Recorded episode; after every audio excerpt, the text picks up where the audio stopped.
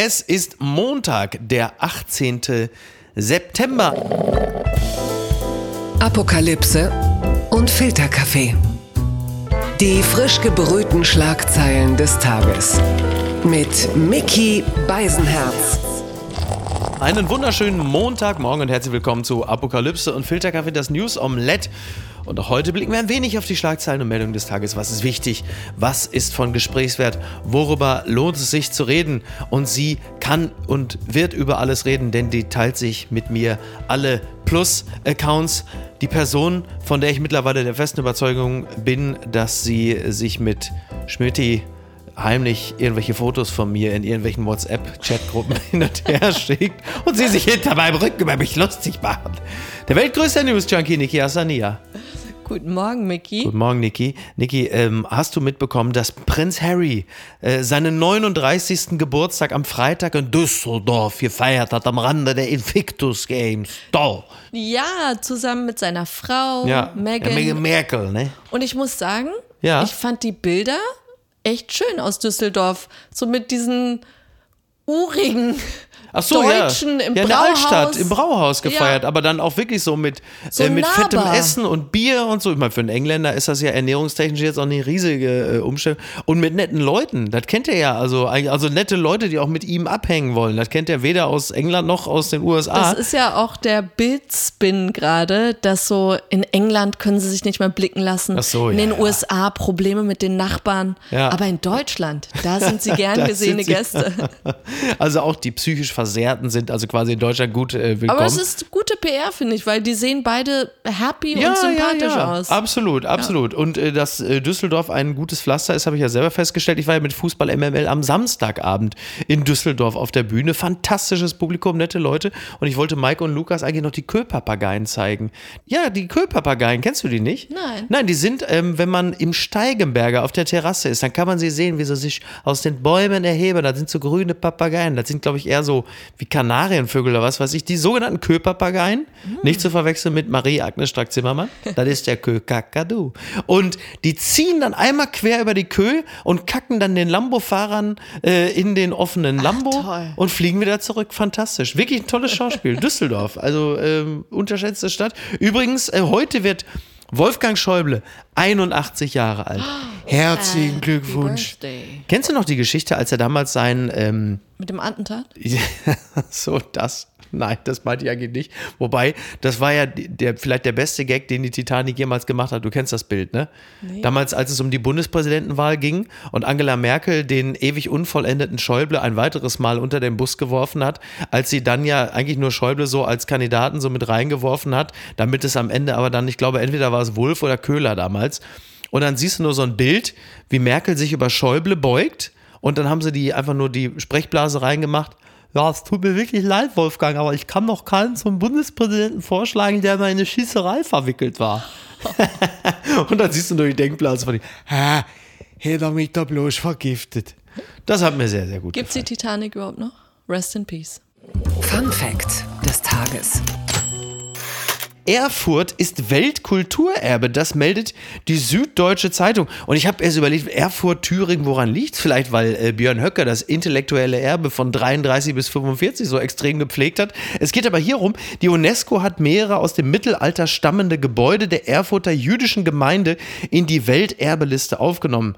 Ja, das ist natürlich toll. Also die UN hat das äh, entschieden, also die Kulturorganisation. Es ist schon natürlich ein bisschen, also herzlichen Glückwunsch, ja, ist Herzlichen ja toll. Also eine, es- eine uralte Synagoge, ja, äh, irgendwie äh, die, also Erfurts alte Synagoge und ein um, Besterhaltene. genau und in- ein um 1250 errichtetes sogenanntes Steinhaus, ja, so das ist äh, das ist natürlich fantastisch, aber es ist natürlich schon auch irgendwie ein bisschen bisschen irre, ne? Vor allem sollten wir erwähnen, wo das entschieden wurde. Ja, das ist ja auch irre. Also, dass das quasi das Merkmale jüdischen Lebens und dass das zu pflegen ist, wo wird es entschieden? Äh, in Riyadh, in Saudi-Arabien, wo man sagt, Und okay. das Ding befindet sich, diese Synagoge befindet sich einfach in Thüringen. In ja- Höcketown. In Höcketown, was echt wie ein Horror-Themenpark klingt. Also, Höcketown. Ja, also ich meine, man kann ja froh sein, dass das in diesem Jahr noch unter einem Ministerpräsidenten Ramelow zelebriert wird und nicht im nächsten Jahr unter dem Ministerpräsidenten Höcke. Das ist ja immerhin auch schon mal was. Aber das ist natürlich, also gerade jetzt in dieser Zeit, also es ist ja immer gut, aber gerade Thüringen, du denkst so, hei, hei, hei, hei. Ja, und es sah einfach wirklich komisch aus. Du hast da diese Gruppe an, an feiernden mhm. Menschen, die zu Recht etwas Klar. feiern, was ja schön ist. Und dann denkst du dir aber, ihr wisst aber schon, was drumherum gerade bei euch passiert. Ja, ja. Und ja, vielleicht brauchen wir diese Meldung tatsächlich. Die Schlagzeile des Tages. Flüchtlingskrise in Italien, das verspricht von der Leyen. Das äh, zitiert unter anderem der bayerische Rundfunk. Krisentreffen auf Lampedusa, weil auf der italienischen Insel jeden Tag hunderte Migranten ankommen, hat EU-Kommissionspräsidentin von der Leyen Unterstützung versprochen. Sie besuchte am Vormittag die Insel zusammen mit Ministerpräsidentin Meloni. Ja, da ist natürlich, wir haben die Bilder ja auch gesehen und äh, da ist natürlich gerade eine Menge los. Also du hast die Bevölkerung auf Lampedusa, äh, die äh, also von der Leyen und Meloni förmlich bespringen, weil sie sich Hilfe ersuchen, weil äh, alleine am Dienstag mehr als 5000 Menschen äh, gekommen sind. Also die Migranten äh, stranden förmlich vor Lampedusa. Die Insel ist heillos überfüllt. Es sind äh, mehr Geflüchtete da als Einwohner. Das ist dann jetzt so man würde sonst sagen, äh, das sogenannte Brennglas. So. Jetzt aber meine Frage. Ja. Wir haben ja gestern dann im Heute-Journal auch den Experten Gerald Knaus gehört und ja. ähm, wenn guter du sein wenn, guter Mann und wenn du seine Zahlen nur mhm. nüchtern hörst, ja. dann sorry, dann fühlst du dich von Italien verarscht, weil dann denkst du dir, was die Kapazitäten mhm. angeht, ist in Italien noch nicht das Mindeste erreicht. Genau. Also ja, lediglich Lampedusa ist heillos überfüllt, aber nicht Italien. So, das ist jetzt genau, das ist ein Zerrbild, was dadurch entsteht. Und dann bist du wieder bei dem Willen beziehungsweise Nichtwillen, mhm. diese Leute aufzunehmen. Und übrigens auch an dieser Stelle, wenn du Politiker hast, die bei Land sitzen mhm. und dann dieses typische Vermischen von Fachkräftemangel mhm. und wir brauchen ja diese Migranten. Ganz ehrlich, verarscht uns nicht, ja? Also es sollte einfach ein Akt der Menschlichkeit sein, diese Leute aufzunehmen mhm. und wir haben die Möglichkeiten und die EU nutzt nicht die geballte Kraft aller Länder. Genau. Das merkst du ja auch daran, dass von der Leyen aufruft zu einem Gipfel und mhm. das einzige Land, das zusagt, so RSVP bitte schnell. Ja. Und Tschechien meldet Tschechien sich als einziges so, ja, ja. Nee, wo findet das? Ist das in Marriott? So, ja, und, genau, genau. Einfach, also genau. da ist einfach ein Unwillen da. Es ist ein Thema, was wirklich zu Populismus gerade. Ja, natürlich, natürlich. Wenn der Eindruck entsteht, und der ist ja möglicherweise äh, auch nicht falsch, dass das Ganze nicht unter Kontrolle ist, dass es an Kontrolle mangelt, wie auch immer die aussieht, ja, dass das einfach es keine entsprechenden Regularien für das Ganze gibt. Und jetzt kommt der zentrale Punkt, es auch keine Solidarität gibt unter den EU-Mitgliedstaaten und du nicht das Gefühl hast, sie ziehen an einem Strang. Ich meine, Deutschland war auch lange Zeit, sie haben gesagt, ja, also äh, wir haben ja das Dublin-Abkommen, also da haben wir dann ja nichts mit zu tun. So wie beim Golf, spielen, wo er liegt, tut mir leid, kann man nichts machen. Und dann, als sie plötzlich dann bei uns standen, da hieß es ja, jetzt müssen wir alle mal gemeinsam. Und so ticken die Länder ja alle irgendwie. So, und natürlich haben viele Länder da keinen Bock drauf, weil sie so sind. Versuch mal mit Orban irgendwie über Flüchtlinge zu reden. Das kannst du natürlich komplett abhaken. Gut, du kannst mit Orban auch über ganz andere Themen nicht sprechen, das bringt nichts. Aber dadurch entsteht natürlich ein Riesenproblem. Und das hast du hier auf nationaler Ebene auch. Jetzt bist du ganz schnell bei dem Thema Länder und Kommunen. Und das Migrationsthema ist eines der beherrschenden Themen der nächsten Jahre. Damit äh, gewinnen und verlieren viele Parteien in ganz vielen europäischen Ländern Wahlen, wenn sie sich um das Thema Migration nicht vernünftig bemühen. Und wie du es gerade richtigerweise gesagt hast, wenn bei Lanz oder so Politiker sitzen und das Thema Zuwanderung, Fachkräftemangel, das alles ineinander mixen und immer so, so tun, als kämen äh, dann mit den Flüchtlingsbooten ganz viele Fachkräfte. Dann sitzen natürlich zu Hause, sitzt irgendein Uwe und irgendeine Marion da und sagen, erzählt uns keine Scheiße. Ja. Man muss das einfach sauber trennen und man muss es klar erklären. Das eine ist ein ganz klares Gebot zu helfen und zu gucken, wie kriegen wir das hin, zu helfen und das Ganze aber auf vernünftige Füße zu stellen, so dass das innereuropäisch geregelt ist, dass es eine Lösung gibt und dass nicht der Eindruck von Hilflosigkeit entsteht,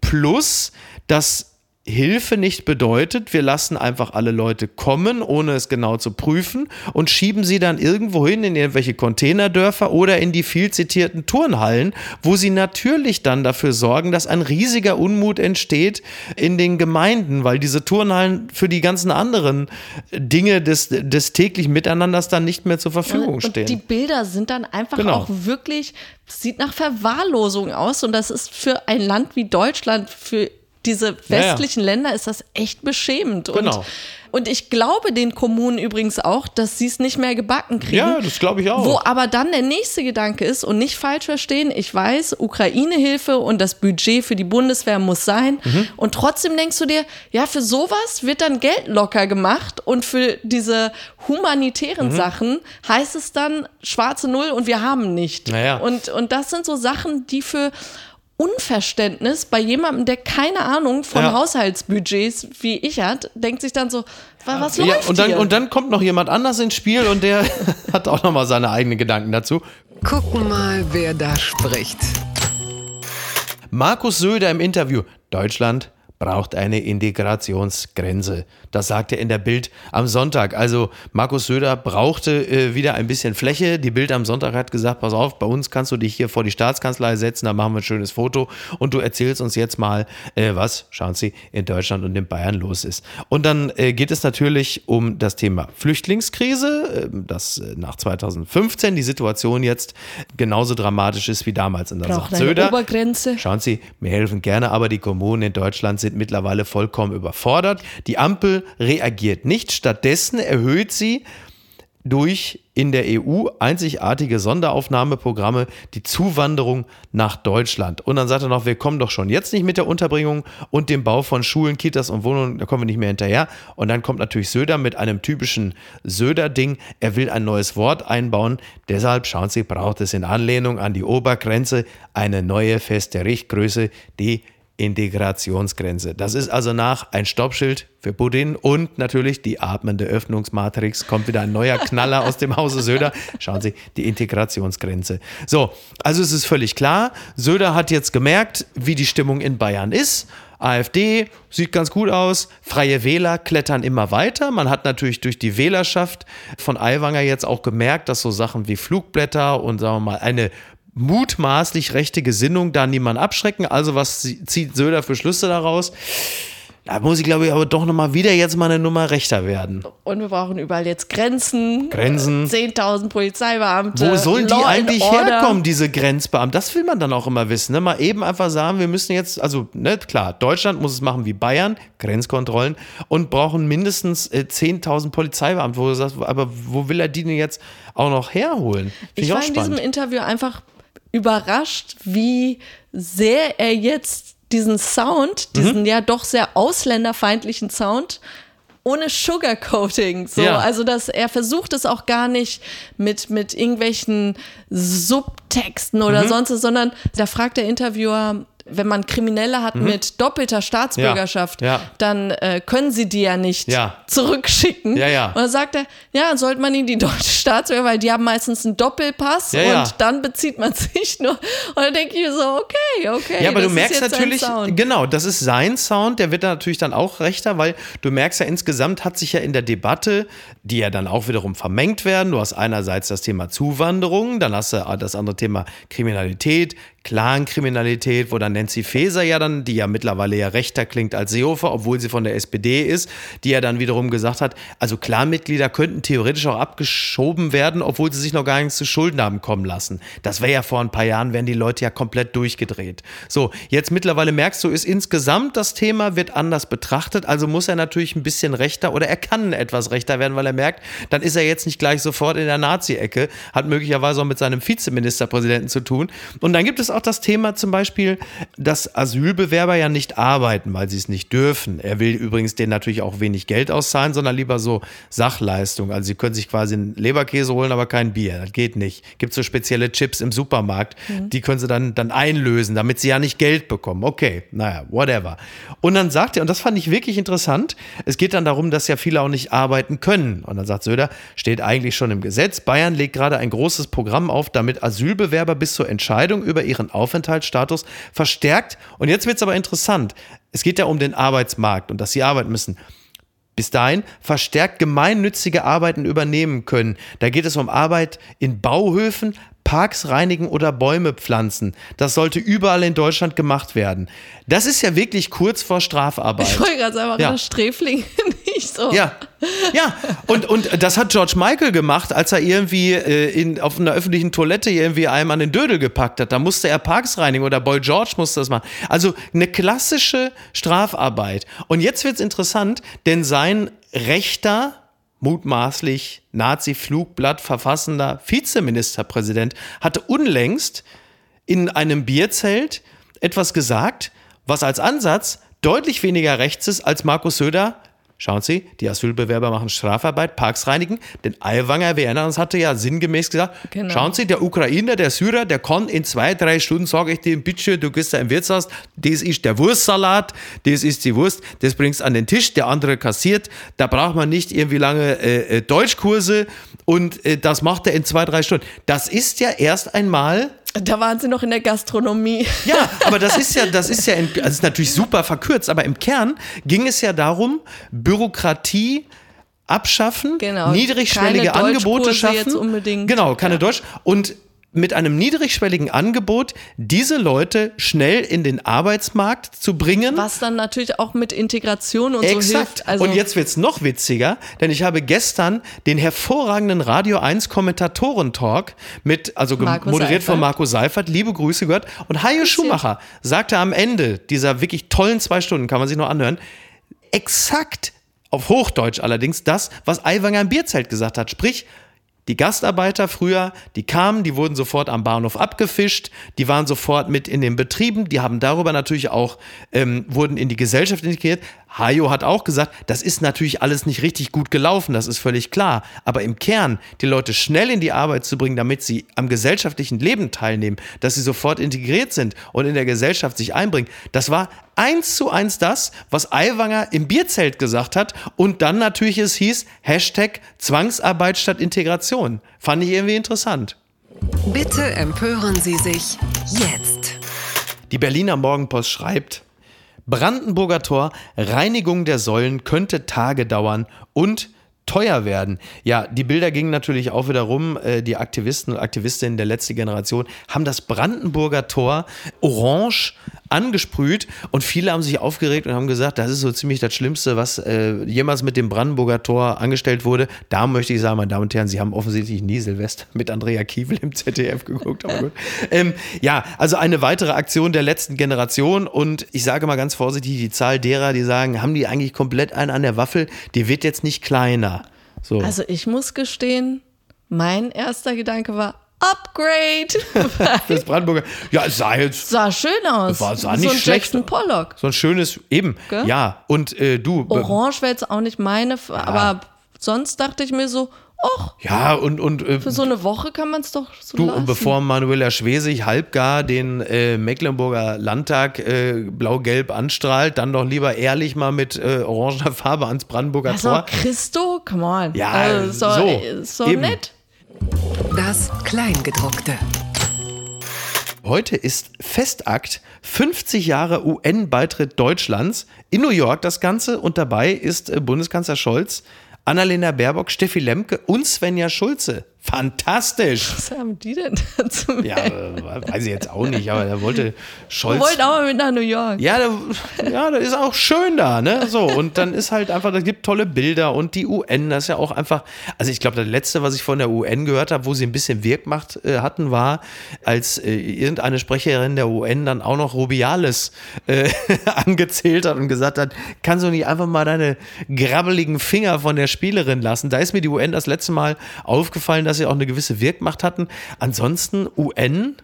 Super enttäuschend. Ja, schon, oder? Total. Ich meine, seit Ruanda weiß man, dass sie eigentlich echt ein Scheißladen sind und die humanitären Sachen, keine Frage, bleiben super. Mhm. Aber an sich politisch haben sie nichts zu melden.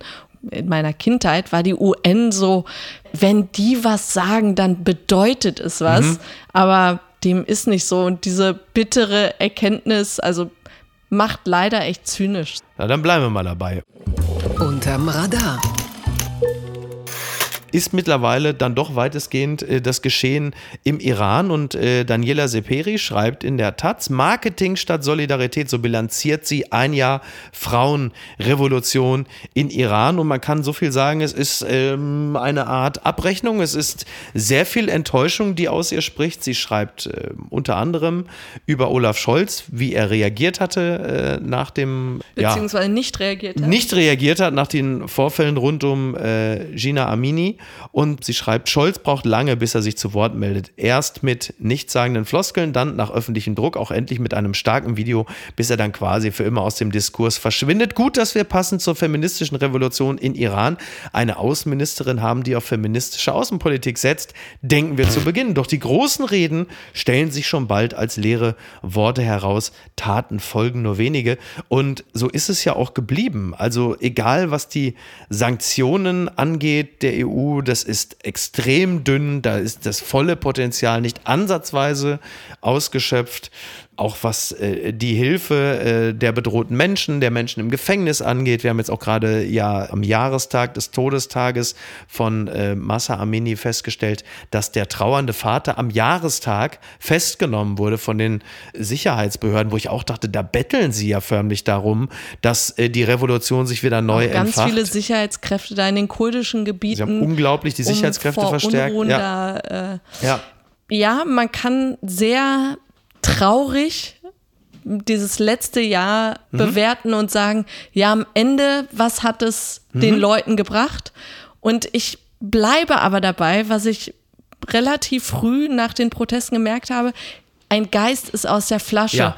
Und die Tatsache, dass du auf den Märkten Mhm. in Teheran 20 Prozent der Frauen ohne Kopftuch Mhm. siehst, unter Bedrohung ihres Lebens, weil immer noch diese moralische, Ja. die, diese Sittenpolizei, das Wort bleibt absurd, Ja. die haben es immer noch auf diese Leute abgesehen mit ähm, Kameras, schauen sie sich Autos an. Wenn du da ohne Kopftuch bist, bekommst du Droh-SMS und diese Angst, also man muss sich nur für einen Moment das eigene Leben und, und die körperliche Unversehrtheit, die ich wirklich hier in Deutschland, dass ich abends rausgehen kann und mir passiert nichts. Und das ist so ein Luxus, was mir oft nicht so bewusst ist täglich, weil, weil es selbstverständlich ist, dass ich abends rausgehen Ja. kann und niemand mich anzufassen hat.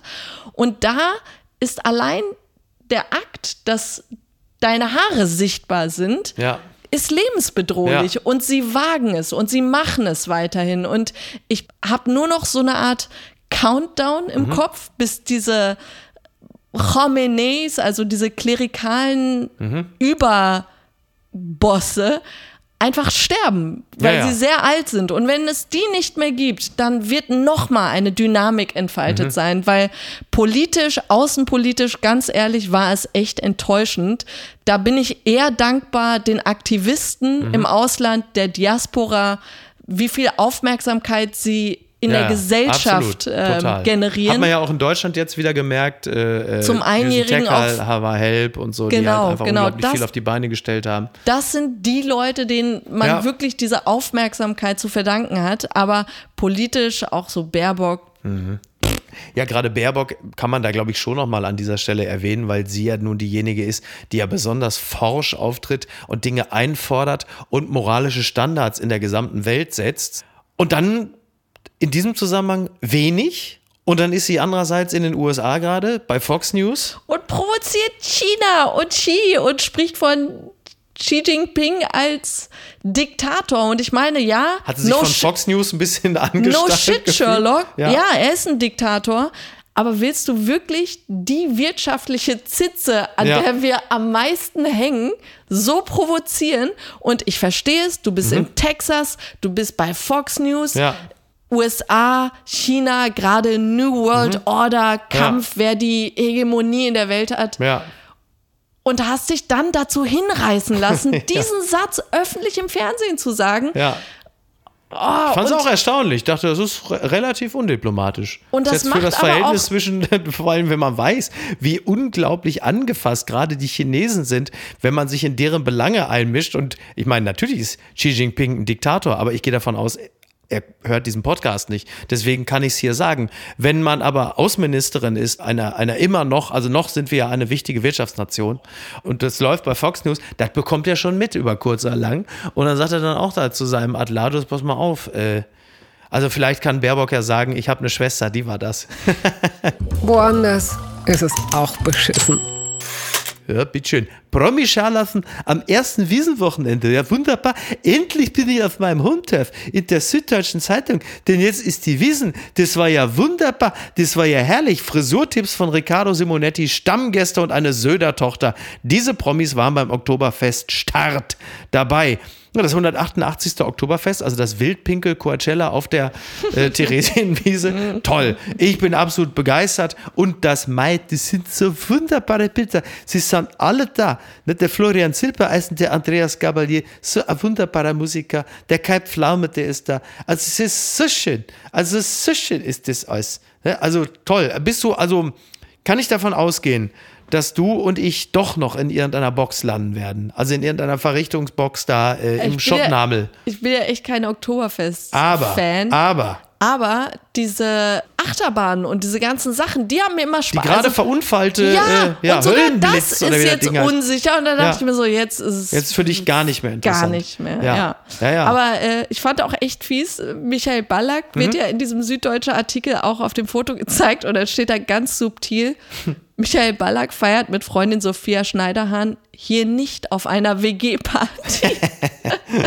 Weil sie sehr jung ist. weil sie, genau. Man das Da dachte ich mir, sehr subtil, ja. Ja, mir hat's gut gefallen. Im Schützenzelt wurde Selina Söder, Tochter des bayerischen Ministerpräsidenten Markus Söder, gesichtet. Ihren Freund Raphael Netz soll sie bereits vor Jahren auf den, Obacht, süddeutschen Ponymeisterschaften kennengelernt haben. Er gilt als Wunderkind des Dressursports und auch sie begeistert sich für Pferde. Toll, oder? Wie ist eigentlich Mark Terenzi und Verena Kehrt? Wie sind die da eigentlich in das Zelt reingekommen? Die sind doch von dieser Damenwiese. Regine Sixt, ja, von der Damenwiesen, die, die aussieht wie Alice Cooper, ja, worden? ausgeladen worden, ja. weil gerade schlimme Schlagzeilen mit Verena vermöbelt Aber ich glaube, RTL, ey, da hundertprozentig Frau Ludowig hat die da überall reingebracht, weil die natürlich jetzt einfach Content Hallo, die produziert. trinken jetzt nur noch Wasser. Ja, das ist nicht in Ordnung. Also da muss ich glaube, dass da alleine die Exklusivredaktion, die, also wenn dann einer von beiden da nicht hinguckt, dass sie den einfach mal kurz so ein bisschen da so einen Obstler da reinkippen in das Wasser, weil die auf jeden Fall sagen, ey, also die muss den auf jeden Fall nochmal vermöbeln in den nächsten drei Wochen, ey, sonst ist hier Die Kehrtwende, hat sie Die- selbst gesagt. Wirklich? Ja. Mein Gott. Ich weiß nicht, ähm, ob äh, das auch Bestandteil ist des Oktoberfest-Podcasts, das Lederhosenkartell von Studio Bummens, aber ähm, es ist da schon dann sehr, sehr spannend. Also Alexander Gutzfeld, äh, das ist ein Gelernter, tatsächlich, der war auf der Journalistenschule, aber er verdient sich nebenbei sein Geld als Rikscha-Fahrer seit zehn Jahren auf der Wiesen. So Menschensafari. Menschensafari, genau. Und er berichtet im Lederhosenkartell, berichtet er in sieben Folgen davon, was da alles passiert. Also er, er spricht auch äh, Reporterlegende Michael Greta, der eigentlich die Original Baby Schimmerlus, Mensch, Ja. Baby, bitteschön. Und er lässt sich dann auch von Puffbetreibern was erzählen. Dann gibt es Drogendealer, die das äh, Koksgeschäft im Münchner After Wiesenclub hart betreiben. Also da ist, äh, da ist wohl, also eine ganze, ist so eine Art, ja, naja, Lederhosenkartell halt eben, ne? Und wie immer super produziert, also der Sound, die O-Töne, Ja. die, die Musik, das, das macht echt Spaß und das sage ich als Nicht-Oktoberfest-Fan. Ja, eben, das ist ja genau der Grund, wenn Das man eben nicht auf die Wiesen rein. will oder wenn Ja. man wissen will, warum genau man halt eben nicht hingeht, dann sei einem das Lederhosenkartell besonders äh, ans Herz gelegt. Da kriegst du nämlich den ganzen Schmutz, den ganzen Dreck, den ganzen, die ganze Niedertracht des Oktoberfests. Aber du musst, Niedertracht, viele kommen in Niedertracht. Ne? Das hat mich traurig gemacht. Ja, das habe ich, ich hat mich wirklich traurig gemacht. Er war der lauteste Marktschreier der Welt. Wurst Achim stirbt auf Autobahn. Ey, ey, komm mal hier, was hab ich noch hier die Salami und ich hab noch die Mozzarella und die Zervelatwurst. Komm mal da vorne bei Al Dieter, da, guck Noch dabei! Hier, komm mal da hier! Kennst du nicht Wurst, Achim? Das ist eine deutsche Kenn ich nicht, Legende. Aber jetzt sind alle wach. Wir sind alle wach, ja. Und darüber hat die Bild-Zeitung geschrieben. Äh, sie schreiben, mit seinem unglaublichen Organ tingelte der Händler aus Duisburg seit über 35 Jahren über Deutschlands Wochenmärkte. Bei ihm gab es nicht nur Würste, sondern vor allem Sprüche. Wenn Achim seine Tüte packt, kriegt Aldi einen Herzinfarkt. Und genau an dem ist er offensichtlich gestorben. Auf der Autobahn. Oh. Auf der A44 in seinem Lastwagen. Also der Lastwagen ist dann halt eben auch in die Leitplanken gefahren. Oh no. Und dann stellte sich halt raus, dass da an Bord Wurstachim gewesen ist. Und der Mann ist nicht alt geworden, er ist 63. Aber was- Wurstachim. was ich für habe den mal interviewt. Echt? Aber Ja. was für eine Legacy, dieser Name allein. Wurstachim, fantastisch, oder? Ja, anders als Wutachim, das ist Hubert Aiwanger, aber Wurstachim, ah, toll. Netter Typ. Ich habe den interviewt vor 20 Jahren, als ich bei Radio Herne 98.8, also noch vor länger als 20, vor 23 Jahren, da habe ich bei Radio Herne 98.8 gearbeitet und da war die Gilde der Marktschreier zu Gast in Wanne Eickel, in der Heimat von Robin Alexander und da habe ich Wurstachim gesprochen. Wahnsinnig netter? Typ. Sehr sympathisch, sehr, ja gut, kommt aus Duisburg, wie kann der unsympathisch sein?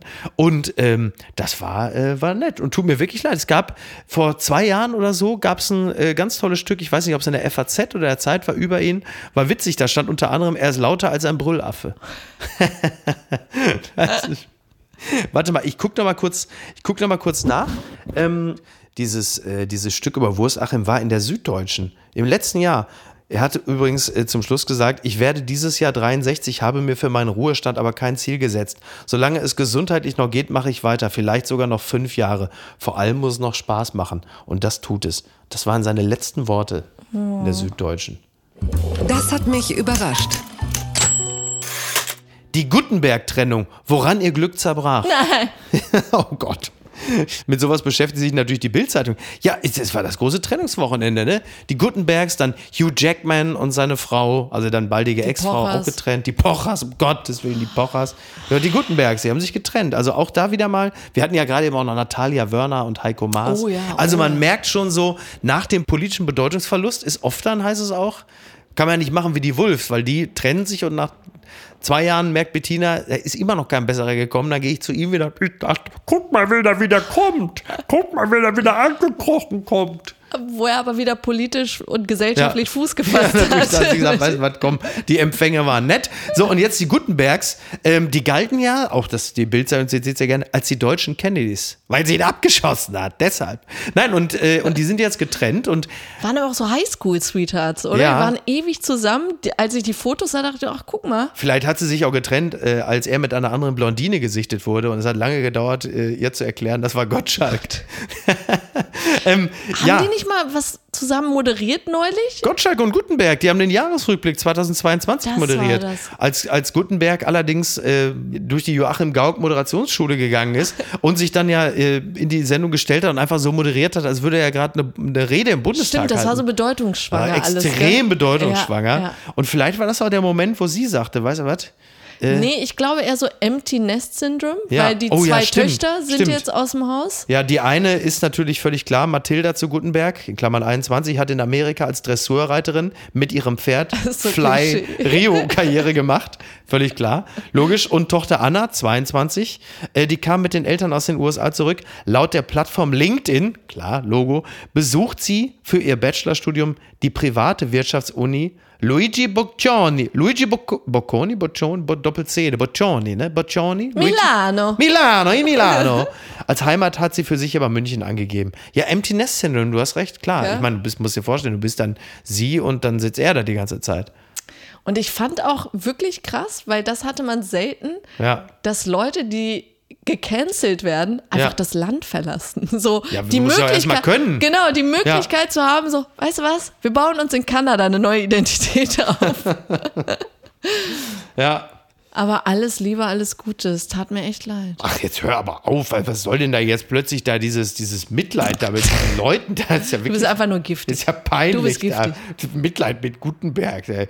Der hat dafür gesorgt, dass es keine Zivildienstleistende mehr gibt. Dem Mann habe ich überhaupt kein Mitleid. Das wird ihm noch bitter fehlen.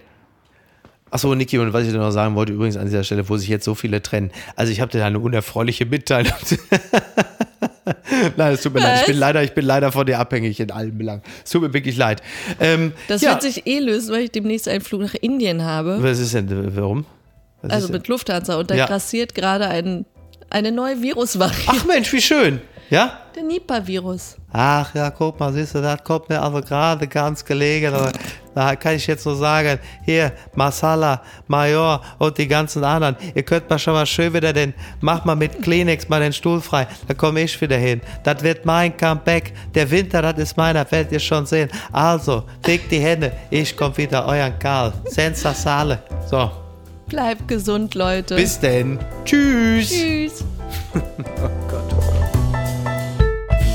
Apokalypse und Filtercafé ist eine Studio Bummens Produktion mit freundlicher Unterstützung der Florida Entertainment. Redaktion Niki Hassania. Executive Producer Tobias Baukhage. Produktion Hanna Marahiel. Ton und Schnitt Niki Fränking. Neue Episoden gibt es immer montags, mittwochs, freitags und samstags. Überall, wo es Podcasts gibt. Stimme der Vernunft und unerreicht gute Sprecherin der Rubriken Bettina Rust.